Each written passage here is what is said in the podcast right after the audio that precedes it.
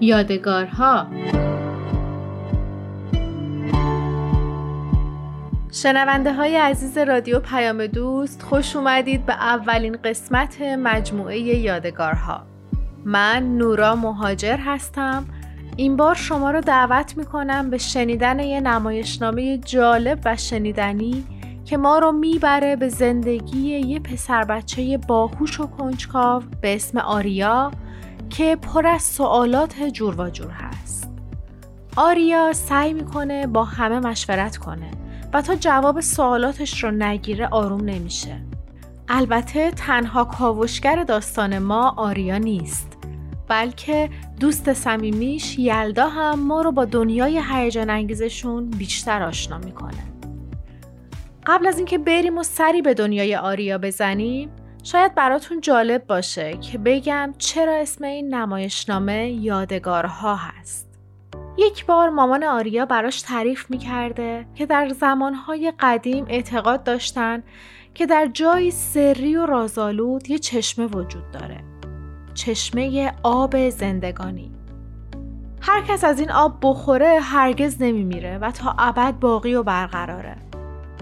خیلی ها همه عمرشون رو صرف پیدا کردن این چشمه و رسیدن به عمر جاودان کردن. اما هیچ کدوم موفق نشدن. همه به این دنیا اومدن، مدتی زندگی کردن و بعد ناگهان مردن. زندگی جاودانی در کار نبود. این ماجرا خیلی ناامید کننده بود. میایی و مدتی هستی و بعد ناگهان مجبوری همه چیز رها کنی و بری. هیچی باقی نمیمونه ازت، هیچ چیز. اما انگار ماجرا دقیقا اینجوری نیست. یه عده هم هستن که به این دنیا اومدن و مدتی زندگی کردن و بعد ناگهان از این دنیا رفتن اما هرگز نیست و نابود نشدن. اونها جایی باقی موندن. در یک بنای زیبا و مفید، لابلای بیتهای زیبای یک شعر، میون خطهای یک کتاب و یا جایی عمیق در قلب انسانهای اطرافشون. اونها چشمه آب حیات رو پیدا نکردن. اما با یادگارهای زیبایی که در این دنیا به جا گذاشتن خودشون رو تا ابد جاودان کردن. و حالا آریا به دنبال پیدا کردن این یادگارها هست. یادگارهایی که انسانهای ساده و عادی مثل ما رو تا ابد در یادها و قلبها می‌تونه جاودان کنه. با توصیف مجموعه یادگارها بریم و با هم به دنیای آریا سری بزنیم و از سوالات و رؤیاهایی که دغدغه ذهنش هست با خبر بشیم.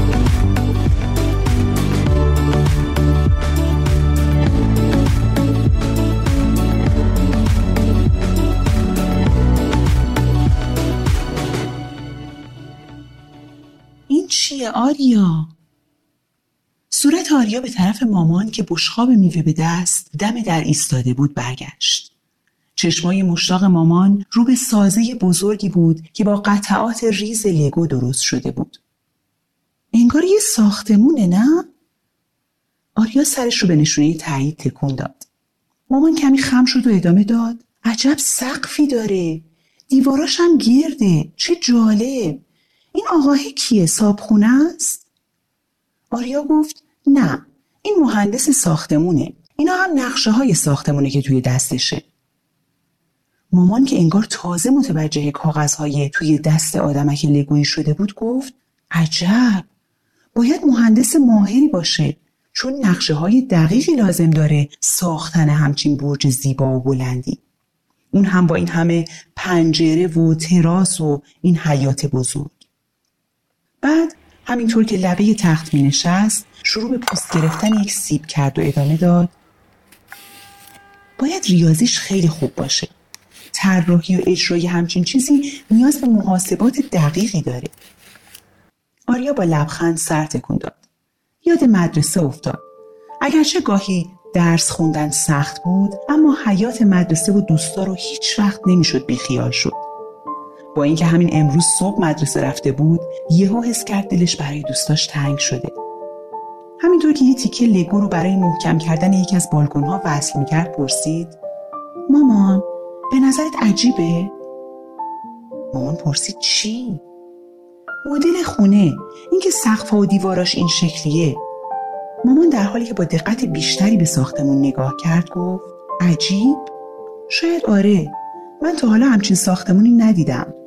ولی عجیب بودن به معنای اشتباه بودن نیست. آریا پرسید یعنی چی؟ یعنی بستگی به طراح و سازندش داره و اینکه این ساختمون رو برای چه کاری می‌سازه. اگه تو بخوای یه مدرسه بسازی احتمالا اونو بزرگ با چندین کلاس کاملا روشن و با یه محوطه باز برای بازی و ورزش می‌سازی. حتی ممکنه شکل ساختمونش رو یه جوری در نظر بگیری که نمادی از یه مدرسه باشه. آریا با هیجان گفت شکل یه مداد بزرگ. خوبه؟ مامان خندید و گفت شاید. اون دیگه به خودت بستگی داره.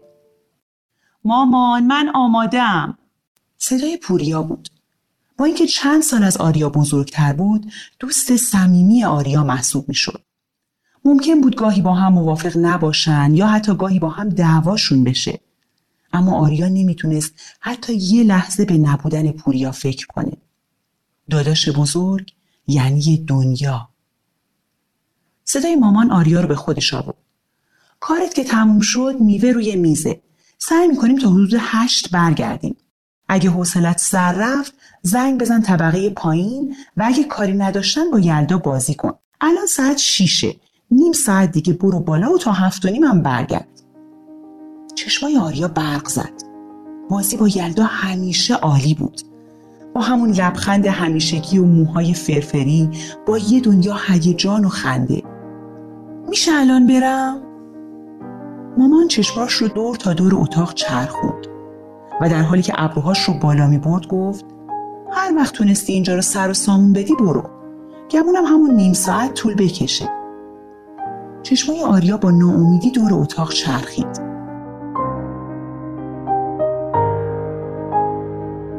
مداد رنگی ها، تراشه های مداد، تکیه های لگو و چند تا لباس که پایین چوب لباسی افتاده بود.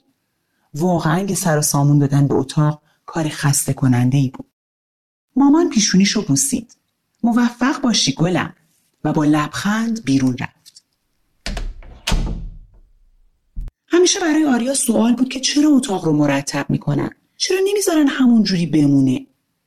مامان می‌گفت وقتی نظم و ترتیب باشه کارا راحتتر پیش میره و مشکلی پیش نمیاد.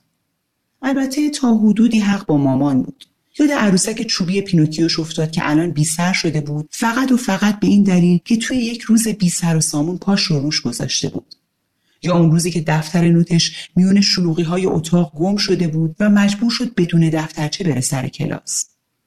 با این حساب نظم و ترتیب خوب بود. ولی کاش واسه منظم کردن اتاق اینقدر درد سر نداشتیم.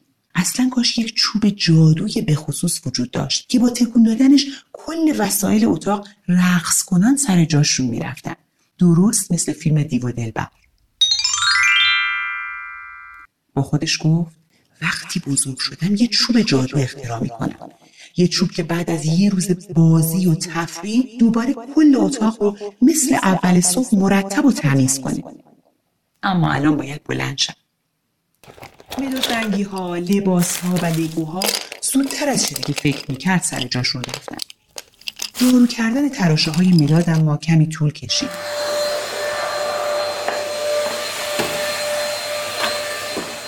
یادش به حرف مامان یلدا تو اون روز بارونی افتاد.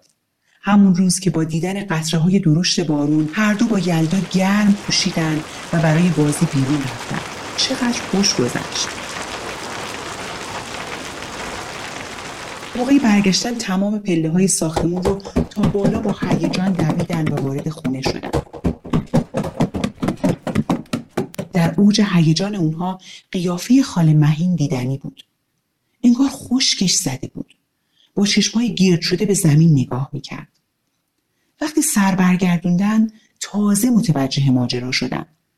تمام راه پله از آب و گل پوشیده شده بود. پنج دقیقه بعد در حالی که هر دو راه پله رو دستمال میکشیدن با خودشون فکر می‌کردن که چطور این اتفاق افتاد. و اون وقت بود که خاله مهین براشون توضیح داد که باید قبل از انجام هر کار به شیوه درست انجام دادنش فکر کنن. مثلا اگه حواسشون بود که پاهاشون رو قبل از ورود به ساختمون با قالیچه جلویی در پاک کنن دیگه مجبور نبودن راه پله رو دستمال بکشن و حالا آریا با خودش فکر می‌کرد که اگه قبل از تراشیدن مدادها از سطل زباله کوچیک اتاقش استفاده کرده بود حالا مجبور نبود فرش رو جارو کنه. شیوه درست انجام هر کار. به همین سادگی. فکر بیشتر دردسر کمتر.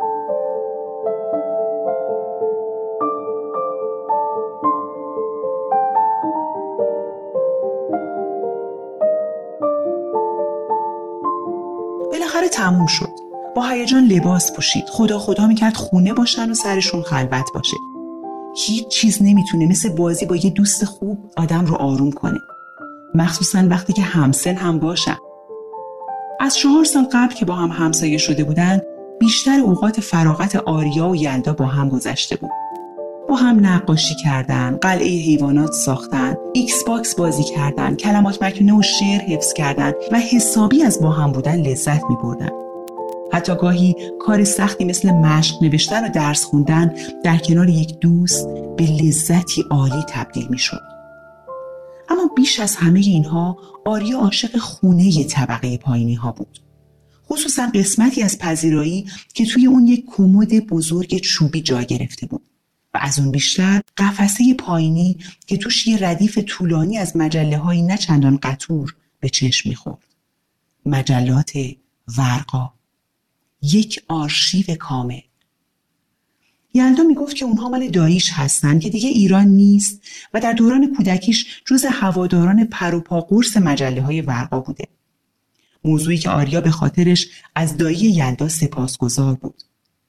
از چهار سال قبل این مجله ها بخش مهمی از اوقات با هم بودن اونها رو پر می‌کرد. نقاشی ها رو نگاه می‌کردن، داستان ها رو میخوندن، خودشون رو جای شخصیت های ورقا، توپولی یا فعاد میذاشتن و هر هفته آریا یه جلد از این مجله ها رو برای خوندن امانت می‌گرفت.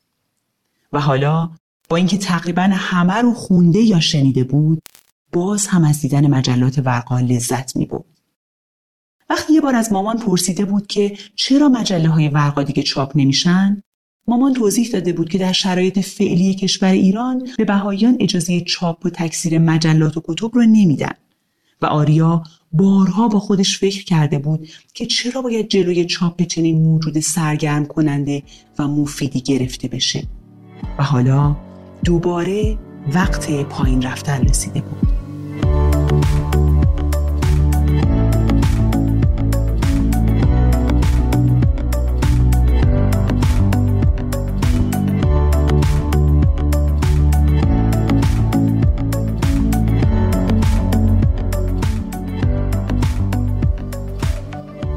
قسمت اول با یه علامت سوال بزرگ برای آریا تموم شد شما چی فکر می‌کنید؟